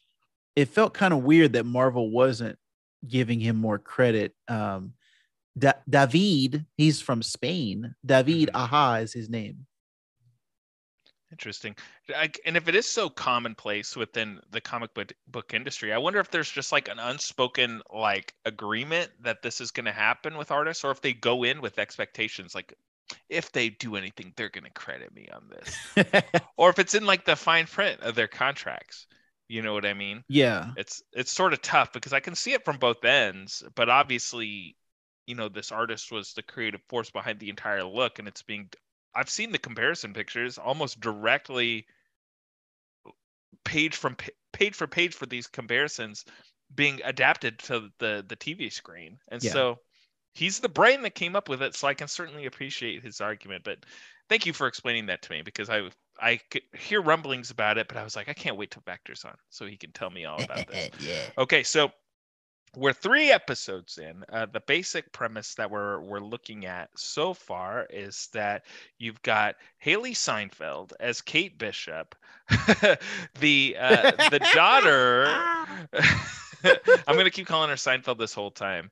Um, the daughter of oh shoot, I forget what her mom's name is in this. Oh gosh, let me see, pull it up on the IMDb here. Uh, while that's loading up, uh, rich spoiled brat daughter, and it's it starts out with a flashback in 2012 of her talking to her mom and her dad, who I'm positive. I don't have a confirmation on this, but I'm positive her dad played Shrek in Shrek the musical on Broadway. I'm almost positive they're the same person. Marc, you're gonna have to look into that for me. Um, it's the it's the eyebrows and the eyes. Like I was like, is that friggin' Shrek? And and I only know that because that's my wife's favorite or one of her favorite Broadway musicals, and she always puts it on. It's on Netflix, I think. She puts it on for our boy. Um, anyway, so flashback to 2012, where the aliens start invading on the attack in New York, and we get an outside look at Hawkeye doing his patented "I'm gonna jump off of something backwards and shoot my arrow," which he does about 12 times in this show already. And so she is inspired. She says, "I learn. To, I gotta learn the bow and arrow, Mom. Please let me learn. Dad's dead, but can we? Can you put me in karate and give me a bow and arrow, please?" And then cut to present day. She is 22. She's in college. She's uh, she's she's a prodigy at the bow and arrow. Not to mention karate and sneaking around, sneaking around underground auctions and not getting caught uh, dodging bullets, anything that you could you would think a girl Hawkeye would do, she can do. And she happens to find herself up against the Ronin costume from Avengers Endgame, which is shown once and then never talked about again in Avengers Endgame. You're like, look, at Hawkeye's so cool with his haircut and wiping that blood off the sword in between his forearm and his bicep. He's so cool. She she gets into this underground auction and she sees that this costume's being there and of course she's there investigating the person who's threatening her mom and long story short an explosion happens the tracksuit mafia comes in and she says this is the perfect time for me to steal this i'm just going to put i'm going to take off all my clothes and then put this on and get out of here nobody caught her and she finds the sword and she she kicks butt and now they think the Ronin is back. The Ronin that hasn't been seen for years is back. And chaos ensues from there. Hawkeye finds out about it, tracks her down, and is trying to help clear her name. And that's where we're at, basically. The third episode introduces a special character, but we'll talk about that. But uh, let's start with Marc. Marc, what what's your favorite things about this show? It's fair to say you're liking the show, right? You're enjoying Yeah. the show. Okay. Tell me tell Yeah, me bro. like what's what's really yeah, bro. Marc and his bros, man. He said before I could even watch the second episode, he was bro, bro, broing me the whole time, and I was like, I don't know why you're doing this. what what's sticking out to you? What are the some highlights of this show for you, Marc? Uh, one of the, the most recent things from the third episode that I liked a lot, I actually talked about it a little bit in the video for the episode three, Mhm. was there's this really long winter shot that's like a 360 that Yeah. just continuously follows them. Mhm. Um, this is this was also like one of the issues of of the comic as well, uh, where they're like in this huge car chase with the the tracksuit mafia. Uh, but that shot in particular, I don't know if you've seen Children of Men. I know Vactor has. I'm But looking there's a at, at two of them right now. I got you. Got you. but there's a there's a very similar shot in, in that movie where it follows the characters and it's inside the car and goes into this like 360 shot. So I like the kind of like the stylistic sho choices that the show is doing with that, um, and I like the. I, I got a good laugh out of the Rogers the musical stuff Oh there in that in that first episode. Let's talk about Rogers the musical, you guys. Now, I am a musical fan. I I make no secret of this. I met Shoff doing musical theater. It's just something that I like. But let me tell you, I had a really hard time watching Rogers the musical. It was I don't like using this word because it's such a stupid word to me and it reminds me of it makes me think of the Simpsons where Homer's dad there's a flashback to young Homer and and Homer's dad is talking to him and says, "I used to be with it. I used to be hip. It'll happen to you." Every time I hear people use this word, but I have to use it, it felt it made me feel so cringy. I hate that word. Just watching it, man. The the dancing, the I could do this all day. But that I was think the that was point. the point. Yeah, I was think that was the say That had to have been the point because it was really getting to me, man. And the Ant Man, I was like, Ant Man wasn't even there, but they make a big point of that. Um, but I bet I bet you guys loved it. You loved that musical, you guys, didn't you? Didn't Oh, yeah. you? And Shoff pointed out to us in the, in the Discord is a bunch of the people that are performing in that musical are big uh, Broadway stars performing like the different parts in that. Like in particular, the Adam Pascal plays like one of the New Yorkers Mhm. during that musical number. Oh But. I, I had a question of like, how do people in the world of the, the MCU n- know uh, Captain America's catchphrase of "I can do this all day"? Did like he say that a lot, like in other stuff? That's like whenever he's doing his his uh, press junkets or interviews or whatever. That's like that's just a thing he says. yeah, like when I he did do the this all day. PSAs in Spider Man. Yeah, I could do this all day. So you got held from detention. You probably thought to yourself, I could do this all day. this little wink to the camera or something like that. He said it. He said his catchphrase. Say the line, Bart. That's what's going on. Oh my gosh. Uh, okay, what about you, Vactor? What are some uh, key things that are standing out to you these first three episodes that are really that are really tickling your funny bone, or just making you enjoy it in general? Well, actually, this episode three that we just saw this week, I Mhm. think the action stepped it up because the first two episodes. Now, I'm a big martial arts fan. Now, that's why I loved Shang Chi. I love when they can get the stunt work so good that it looks like you know the actual actor is is doing their own stunts. The stunt doubles look like they're they could actually be in a fight. The first couple episodes were a little rough for me, especially with Kate Bishop, um, Hailee Steinfeld's stunt double. Is it wasn't really believable to me, and I'm I'm like this with Black Widow and and all the uh, Marvel movies. I like the stunt work to be on point. So Mhm. I think the action was a little bit better. The fighting was a little bit better in this third episode. And then it was finally getting to the point where something interesting was happening as far as like what was moving the plot forward.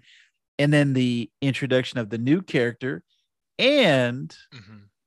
the tease of who we think is behind it all, which yes let's talk about it because that's all i want to talk about or like what what's been what's been really driving my interest lately is there's these rumors all over the internet that the the big return the big reveal of this series Marc am i going to spoil something for you i hope you know this this is these are rumors Marc that earmuffs.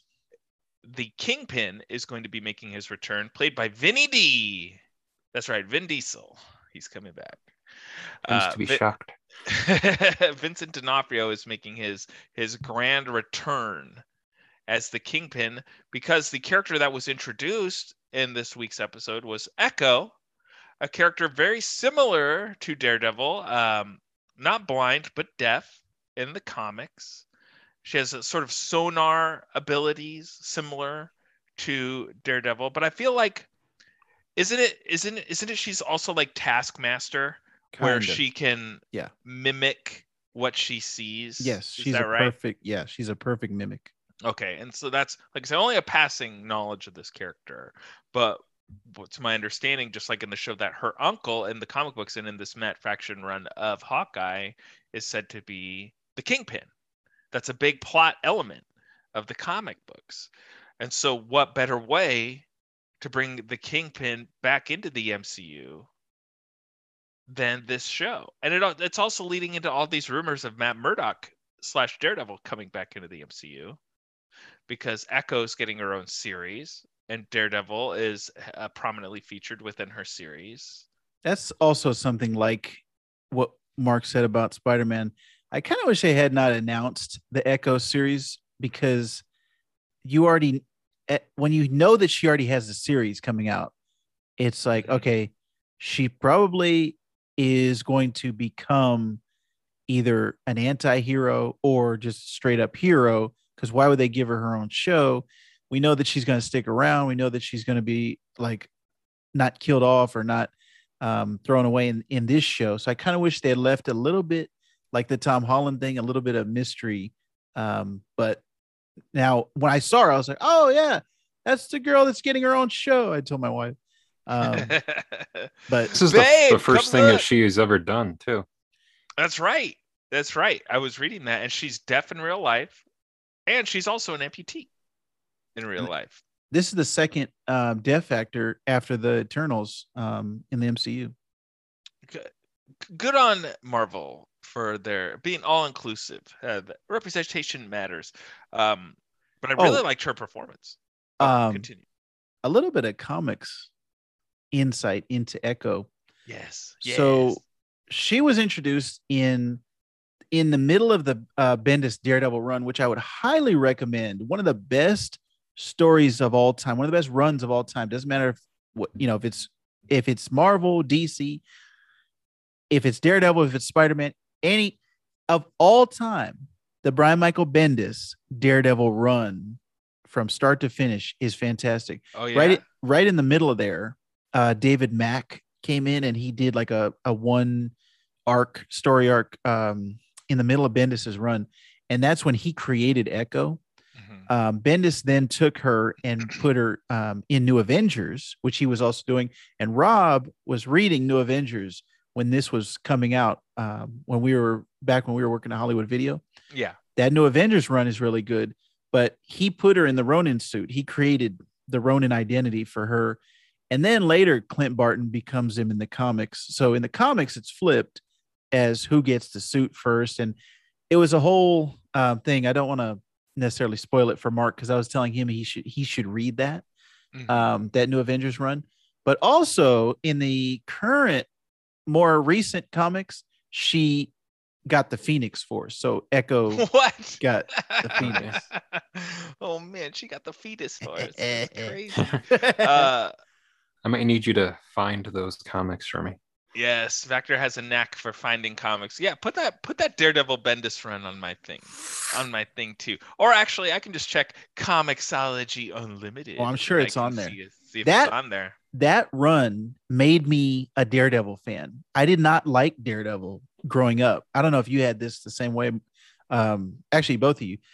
The way that I refer um, referenced Daredevil in my mind was, oh, he's Spider Man's friend. They're they're friends. Like I would see him in Spider Man's books sometimes, and he'd Mhm. be. But I always thought his powers weren't were kind of lame as a kid. The Bendis run, everybody was telling me it was how great it was, and it's basically like a gritty crime noir book and it takes daredevil like flips everything. That's the run where matt murdock's identity is exposed by the kingpin. Everybody knows who he is and he has to kind of get from out from under that you know that whole um thing kind of like tom holland in, in this spider-man that we're about to see. But um that whole bendis run is what made me a daredevil fan and then it just continued from there daredevil is kind of like marvel's batman where every writer that comes on there is kind of like fantastic where after bendis then um and now I'm blanking on his name, but there was another great writer right after him. There was another great writer right after him. So every time I was like, okay, I can stop reading Daredevil because another guy's coming on. Oh, wait a minute. The next guy is great. The next guy is great. It was like four mm-hmm. guys in a row that, and they all had these long runs. They were like 50 to 100 issue runs. So that to me, now Daredevil is one of my favorite characters. And so I always say there are no bad characters. There's only bad writers. I think any good writer can turn a bad character into your favorite.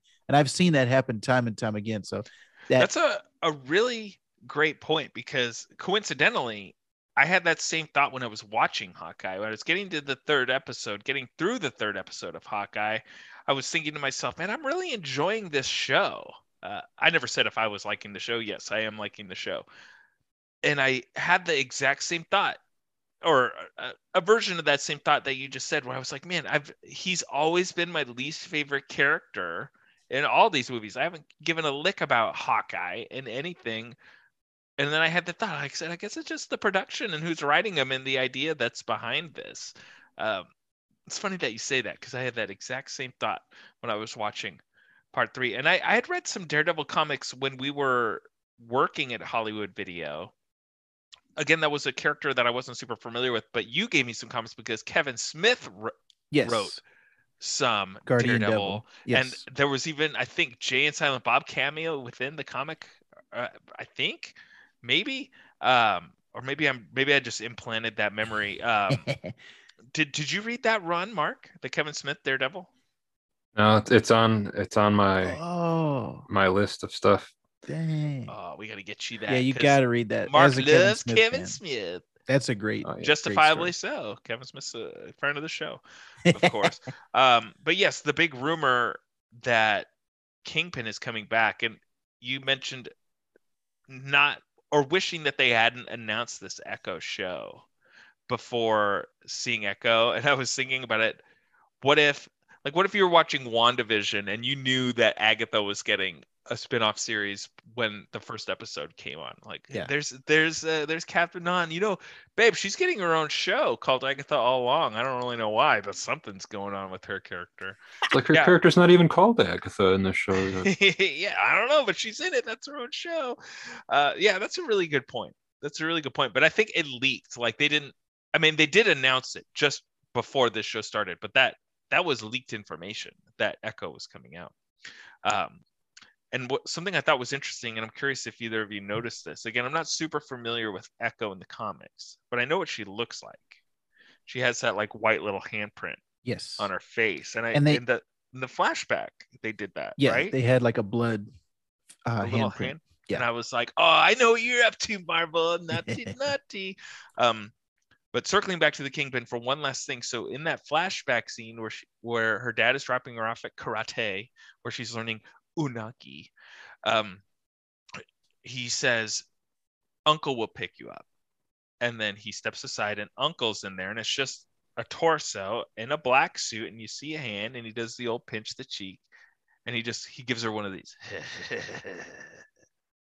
and I paused it and I was like, that's Vincent, baby. That's Vincent D'Onofrio. Turned it back again, listened to it, he turned up the volume. I was like, that's his voice. I'm convinced it's Vincent D'Onofrio. And if it's not, it's going to be the biggest upset of all time. Like, remember when you thought Mephisto was going to be in WandaVision? Bigger, bigger than that. Um, things that are really standing out for me about this show, uh, circling back to what Marc said, that that one shot, that single shot of that fight, I really liked. Um, there's a whole sequence in this third episode where Hawkeye loses his hearing aid. And so there, there's a communication gap or communication barrier between Kate Bishop and Hawkeye, where they're trying to escape this Russian mafia, this tracksuit mafia, and where they seem to be working a lot better together, where they when they can't even speak, and she's just going through trick arrows after trick arrows. She's the what she really wanted to see, all these dumb arrows that I always said to myself, why does Hawkeye have a U? Oh, he just happened to have that USB arrow. Get it the computer. Dumb. It always reminded me of Batman and Robin where they fall into the ice rink and they look at each other and click their heels and then the ice skate. Aren't you glad I thought of putting the ice skates in my shoes, Robin? Told you this would come up one day. That's what I always thought about the USB thing. So I, I like that they made a real point of being like, look at all these stupid arrows Hawkeye has. There was a suction cup arrow, which made sense because he used it to save himself from the train. Uh, the USB arrow, which was shot at a Russian uh, tracksuit guy and did nothing, bounced off his chest. Uh, there's a goop, a foam arrow. Uh, the best of the best, though, and Marc is getting excited, is the, the, the Pym Tech arrow out of nowhere where he says, shoot the, he tells Kate Bishop, shoot it straight in the air, just do it. And he shoots the Pym Tech arrow, and this giant arrow comes crushing down, destroying the car, perfectly dropped, and going through the bridge. Brilliant. Jeff's kiss. Mwah. Jeff was- W's kiss. that was the best moment of the show. Uh, what was your favorite? That was my favorite trick arrow. Do you have any favorite trick arrows, Marc, or did I just say your favorite one? I mean, I, re- I really liked that one. Yes, yes. Uh, I, I I thought you did based on how giddy you got. I saw it out of the corner of my eye when I started talking about it. There were rumors a while back that Yeah. um, Paul Rudd was going to be in this show. Did you guys ever run into those rumors? Yeah, I the, didn't, I didn't see that. the director had said that he had wanted to have him cameo in the, the series to kind of continue that uh, friendship that they've had so far since like Civil War, Yeah. and then th- through and their this. their antics that you always see them up to, like in in uh, press junkets and stuff like that. Like they have good charisma, apparently. Um, and I I had that thought when I was watching it because almost every show that's been out so far has had cameos from other MCU characters, and so that feels like that's the norm these days. So I was curious about who who it's going to be. But if it's Kingpin, great. I don't I don't need anything else. Is there uh, any particular standout um, actors? Like, do you think? How do you think Jeremy Renner's doing and carrying a, his own series? I mean, he's obviously a movie star, but he's never he's never started in anything I've seen. But I'm enjoying Yeah. it. Are you guys enjoying his performance? yeah, I think he's doing. Yeah, I think he's doing real. He's been nominated for a few Oscars. Uh, Has he he? hasn't. Yeah, he was in the the Hurt You've Locker. never with, seen uh, Hurt Locker? No. You- Wait, you- hold on, hold on, hold on. Hurt Locker. That's is that Marvel's Hurt Locker? No. I no, but it has Anthony Mackie in it with him, so it's Hawkeye and Captain America. cut the check. No, I haven't seen the Hurt Locker. You've never seen Mission Impossible? I did see that when it first came out. You never seen National Lampoon's Senior Trip? Oh my gosh. Well, let me rephrase. I just want to make clear is what I said. I've seen Jeremy Renner in movies. I've never seen movies where he was the lead. And I can't think of any off the top of my head. Um, and Ted? Hurt Locker didn't occur to me because I didn't see that movie. But yeah, I think he's doing a good job. And I and I at first, just slightly at first, I felt like he was giving a very wooden performance. Like he almost like what's the best way to, to say it? Almost like he didn't really want to be doing it. But then as the show kept going, it was more like, oh, that's the character. Like that's how they're writing him. He doesn't want to be there. He wants to be with his kids. He doesn't want to be doing anything. Like especially that scene where he's going to the LARP, the LARPers. And he's just like, people are coming at him with swords, and he's like, Are you freaking kidding me with this? like people swinging the swords with their full body weight, and he's just karateing them like get out of get out of here, you friggin' nerds. Uh and then he's just begging the guy to kill him. And that's when it hit me. I was like, oh, he this is the character. He just doesn't really want to be here. Um, but I'm I'm I'm pleasantly surprised at how he's doing. And it's given me a it's given me a lot of hope for this series.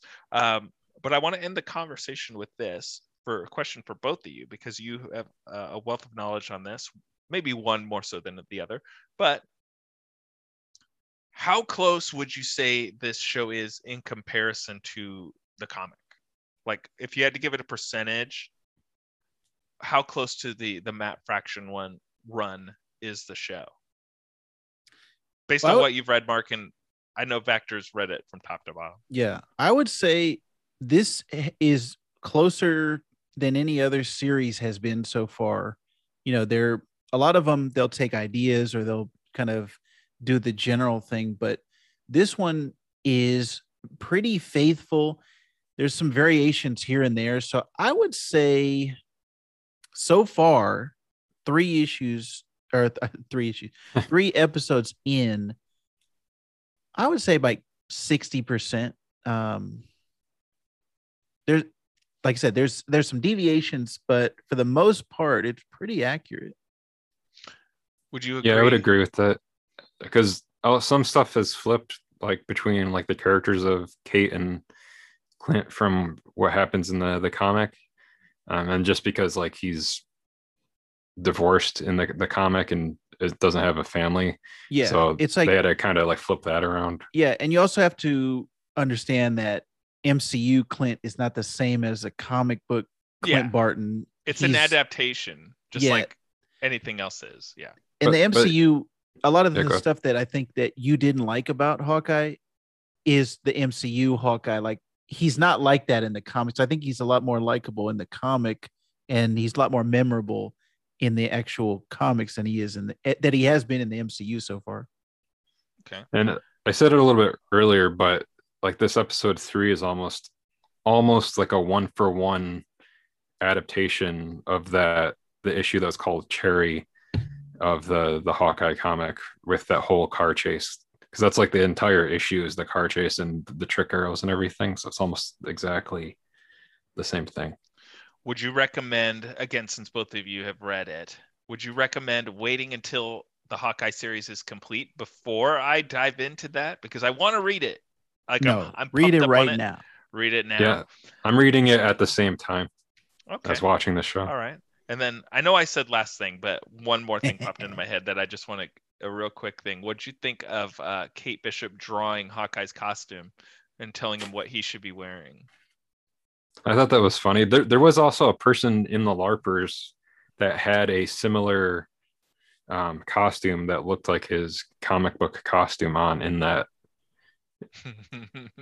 I think it's in that featurette they just released. You get a better look at that person. But All right, I'll check. I liked out. that he didn't said that his wife would div- would divorce him if he wore something like that. I like that they just pointed out that, or Hawkeye pointed out. You see how stupid this thing looks.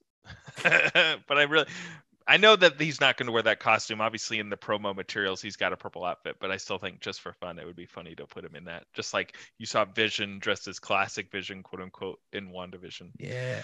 Uh, but yeah, I'm I'm definitely looking forward to the the next three episodes. Um, I would like to point out that Shoff, our co-host with the most, who is missing, um, as of recording, I don't know if he's finished all three episodes, but I know at the very least he watched one, and he chimed in with his thoughts on the Geek, so to speak, Discord. And he said, "I watched the first episode of Hawkeye. Crap, crap, major crap." uh, he he was not impressed. He didn't even give it a chance. So I'm curious if he how he's going to move forward and how he feels on this. So shout out to you, Shoff. Be sure to talk about that when you get back. Uh, but all right, I think that's going to do it for this discussion of Hawkeye, guys. I have one oh thing to add yes, for both Add it. of you. add it, do it. For, this for is the you, that is the guy from Shrek. His name is Brian Darcy James. I was right. He is from Shrek the musical. Uh, for for Marc, he was also in Ghost Town. oh, nice. And also for Marc, I need to c- do a live correction because I, love cannot believe Here it comes. when you said Hailee Steinfeld's name, you're like, I, yeah, I really liked her. She was great in Bumblebee.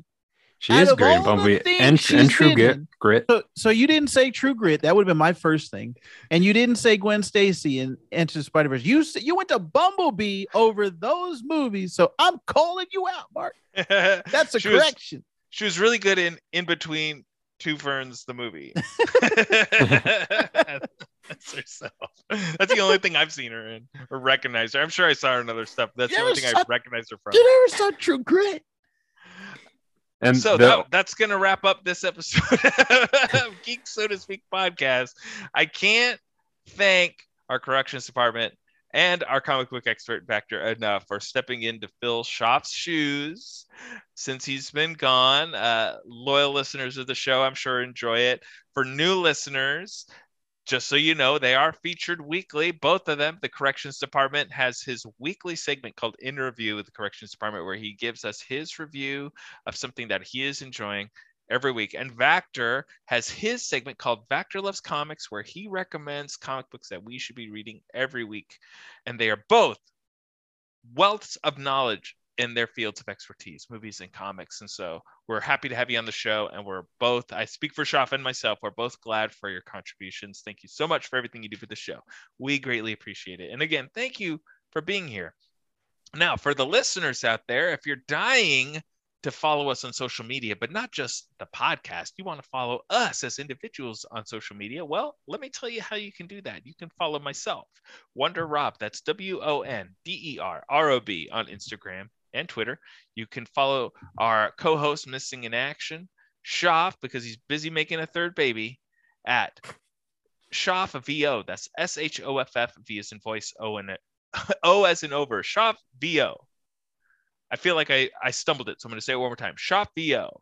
He, you can find him on Instagram, and you can find him on Fiverr because he is a prolific voice actor. He is uh, very much in demand with his voice acting work. But if you find him on Fiverr, F I V E R R dot com, you can find him for any and all voiceover needs. So greatly anticipate, or excuse me, greatly encourage you checking him out, and I anticipate that you'll love his work. Now, Marc, our corrections department is M A R C V I B B E R T. That's Marc with the C, everybody, on Instagram and Twitter. Be sure to keep an ear out for animation fascination, a name that I have such difficulty saying. I don't know why, but I my tongue trips over it every time. Animation fascination. Uh, its glorious return in 2022. The podcast all about everything and anything animation coming soon to a podcast player near you. But you can check out tons of back episodes, which are still up on Apple Podcasts, right, Marc? Yep. Perfect. So be sure to check all that out. And Vactor, V A C T O R on Instagram and Twitter. And he is the co host of the Seasons Change podcast, co hosted by friend of the show, Jeff W., where they're also talking comic books, TV, and video games. But it's a it's a little it's a little more of a loose conversation, not quite as formatted, but still just as great, and definitely recommend it, especially if you like hearing one person who loves almost everything he touches and sees, and one person that hates almost everything and everyone and is always mad it's like uh, it's you got your peanut butter and my chocolate. No, you got your chocolate and my peanut butter. Two great tastes that taste great together. That's called Seasons Change podcast. And then um what other podcasts are you working on right now, Vactor? I never mentioned the other ones. I always just mention Seasons Change. Yeah. Well, um we have a couple podcasts with Mr. Hunter Camp. I have a Star Wars podcast called Protocol 13 and I have a comic book podcast called Five Years Later. And I also have, I'm not going to say on this show right now, but I have a couple projects in the works. I have a couple things brewing under the surface, and they might just be with the two people on this podcast right oh, now. Oh, spoiler! Spoiler alert! Oh, are you telling me that we're not we're not officially announcing? Oh no no no no! This sucker's electrical. Yeah, it's, it's, we're just hinting. We're hinting at a Geek So to Speak podcast network. That's all we're hinting at. It might not even be real.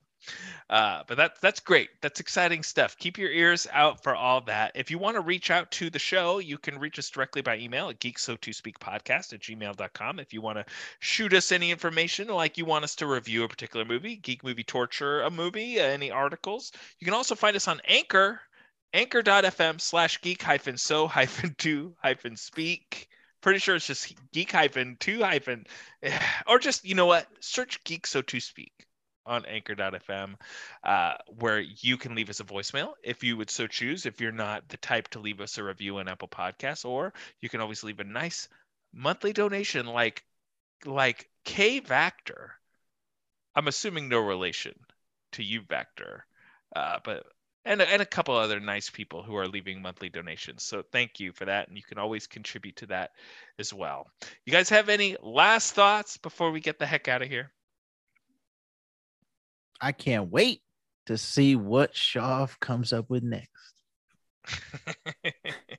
And I was glad that Armand Duquesne the third did not have any bat guano on his shoe this time. Ooh. All right. Well, uh, Shoff will be back for regularly scheduled geekiness. We'll see you next week. Oh, shoot. This is where we usually do the catchphrase, but Shoff's not here. So I want you both to say it. If you can sync it up, let's this will be an exercise in Zoom meetings. I want both of you to say same geek time. Do we do it? Same. Ge- no. Do we do it in Count the to shop? three. Do we do it in the Shoff voice or do we do Oh. it in our voice? Absolutely do it in the Shoff Okay. voice. Go three, two, one. Same geek time. Same Geek Channel. Thanks for joining us.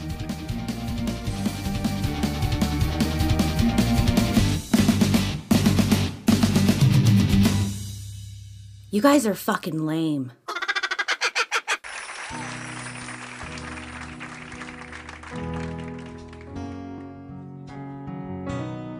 When you're on a team with the Hulk and Thor. And we're all up there on the movie screen. Will people believe that I'm not quite as tough? Will anyone even notice me? Listen, I've got powers too, and they're pretty sweet. I promise I can do so much more than just archery. I'm serious, guys. I've got a collection of scars and berets. I play trombone in a ska band. I once got to second base on my Tinder date. And my cat has got its own Instagram.